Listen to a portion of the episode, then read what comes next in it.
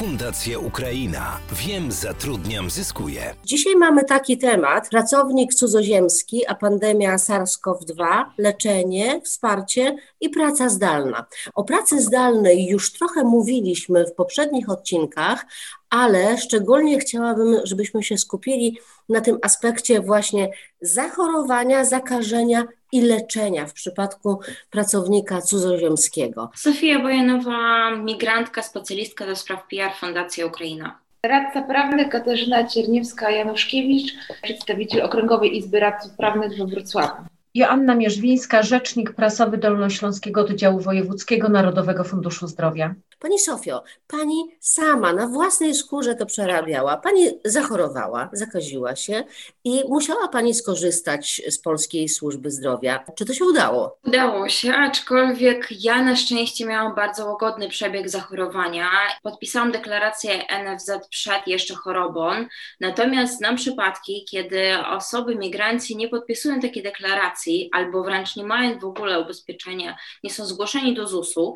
Takim przypadku mają mając tylko y, ubezpieczenie prywatne, powstaje problem, ponieważ mimo tego, że rząd deklarował podczas jeszcze pierwszej fali koronawirusa, że można zwrócić się, nieważne czy jesteś bezpaństwowcem, czy migrantem, czy Polakiem, może zwrócić się i dostaniesz pomoc w razie podejrzenia lub zachorowania na COVID, to de facto, nawet w moim przypadku to wyglądało tak, że musiałam dzwonić tylko wyłącznie do lekarza POZ, który tylko i wyłącznie może zlecić te bezpłatne badania na koronawirusa. Natomiast te osoby, którzy nie są zgłoszeni do ZUS-u, nie mają ubezpieczenia w NFZ, to jeżeli chcą, mogą zrobić odpłatnie badanie na koronawirusa. I tu jest jeszcze kolejny problem, bo tych laboratoriów komercyjnych jest ciut mniej i są rozrzucone po mieście, więc zwłaszcza nie mając prawa jazdy, osoba z gorączką, ze wszystkimi objawami musi pieszo iść, bo nie wolno korzystać ze środków transportu publicznego, z taksówki, musi pieszo pójść, pomijając te 500 zł, które trzeba zapłacić. Tej opowieści przysłuchuje się rzeczniczka Dolnośląskiego NFZ-u, Joanna Mierzwińska. Pani Joanno,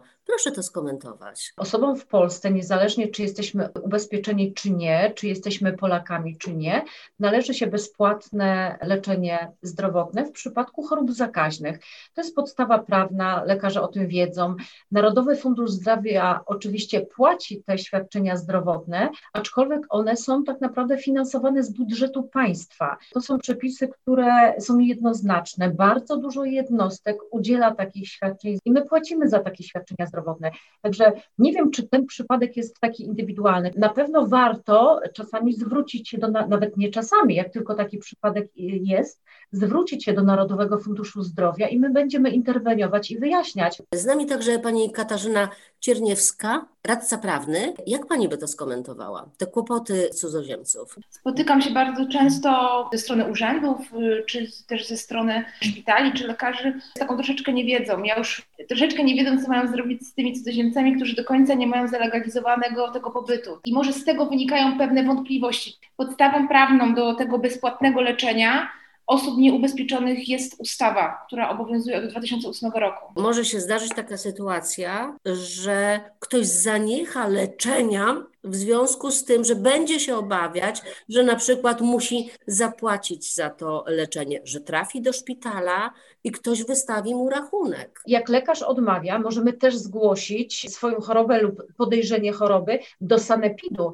Nie tylko lekarz podstawowej opieki zdrowotnej wystawia na przykład zlecenie na transport sanitarny, ale może również to zrobić sanepid. Może pogotowie zawieźć do najbliższego szpitala, tak, który akurat tą pomoc udzieli. Tak, to w sytuacji, kiedy ktoś jest w gorszym stanie i nie może samodzielnie dotrzeć na przykład do... Ale nawet na test możemy do sanepidu zadzwonić i zamówić na przykład e, karetkę wymazową, która przyjedzie do domu. Powiem z doświadczenia, bo też e, kiedy się zastanawiałam, czy zrobić, czy czekać na ten test e, bezpłatny, czy zrobić odpłatny, to lekarz mi zaproponowała, że karetka też może przyjechać. Ja na szczęście miałam te łagodne objawy, ale prawda jest taka, że czekałam w ogóle na możliwość kontaktu z POZ około tygodnia, później jeszcze na możliwość odbyć ten test, później jeszcze na wynik, więc minęło z dwa tygodni, póki się dowiedziałam, że w ogóle mam koronawirusa. I jeszcze następny problem, który gdzieś tam się pojawia, to jest kwestia wymagania numeru PESEL a przecież nie każdy taki numer PESEL ma. Pani też się z tym spotkała?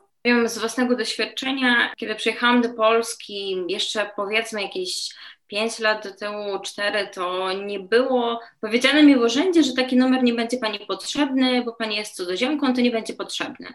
A po latach się okazało, że jest niezbędny w wielu, wielu sprawach urzędowych, i wtedy, jak kolejny raz się zameldowałam na innym mieszkaniu, to wtedy wydano mi taki numer i bardzo to ułatwiło pobyt w Polsce, czy to w bankach, czy to w urzędach.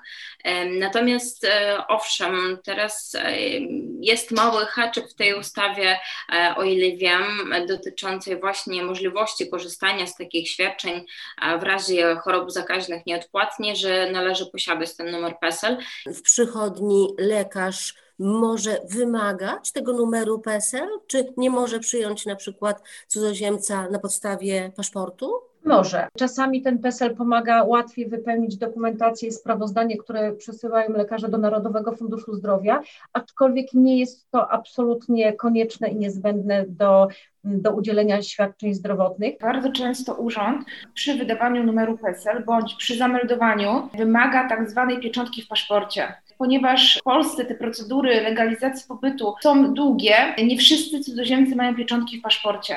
I tutaj spotykamy się z taką ścianą, dlatego że urząd wymaga od cudzoziemca pieczątki. Bardzo dużo klientów do mnie przychodzi i mówi, że pani mecenas, ja potrzebuję pieczątkę, żeby zameldować się bądź pozyskać numer PESEL. Ale też jest inny problem, bo nawet jeżeli ten cudzoziemiec ma ten PESEL bądź też zameldowanie, on czasem nie wie o tym, że nawet y, jego pracodawca nie płaci mu składek. I to jest kolejny problem dla cudzoziemców. Wydaje mi się, że też tutaj należałoby się zwrócić do pracodawców i zwiększyć ilość szkoleń dla firm i księgowych przede wszystkim. Teraz następna sprawa to jest kwestia płacenia przez pracodawców za czas kwarantanny na przykład, czy izolacji. Izolacja jest już dedykowana dla osób chorych i wiemy, że wtedy L4 się należy, a kwarantanna to są osoby y, zdrowe lub podejrzane. W przypadku tak? kwarantanny też nie mogę pójść do pracy. Tak? W przypadku kwarantanny nie mogę, ale tu jest decyzja administracyjna wydana przez Sanepid. Teraz kwestie kwarantanny, to już jest kwestia ustalenia z pracodawcą.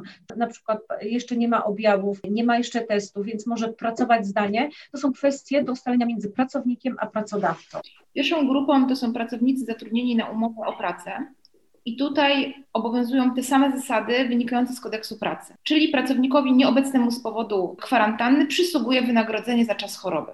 Natomiast w przypadku pracownika zatrudnionego na, czyli tak zwanego zleceniobiorcy, no to tu już mamy problem, tak? Bo to zależy od zapisów y, umowy zlecenia. Tutaj nie chroni pracownika kodeks pracy. W branżach takich jak gastronomia czy tam sklepy, powiedzmy, to była możliwość ubiegania się o postojowe również dla migrantów. Jeżeli są zatrudnieni na umowę o pracę, mogą tak samo liczyć na postojowe.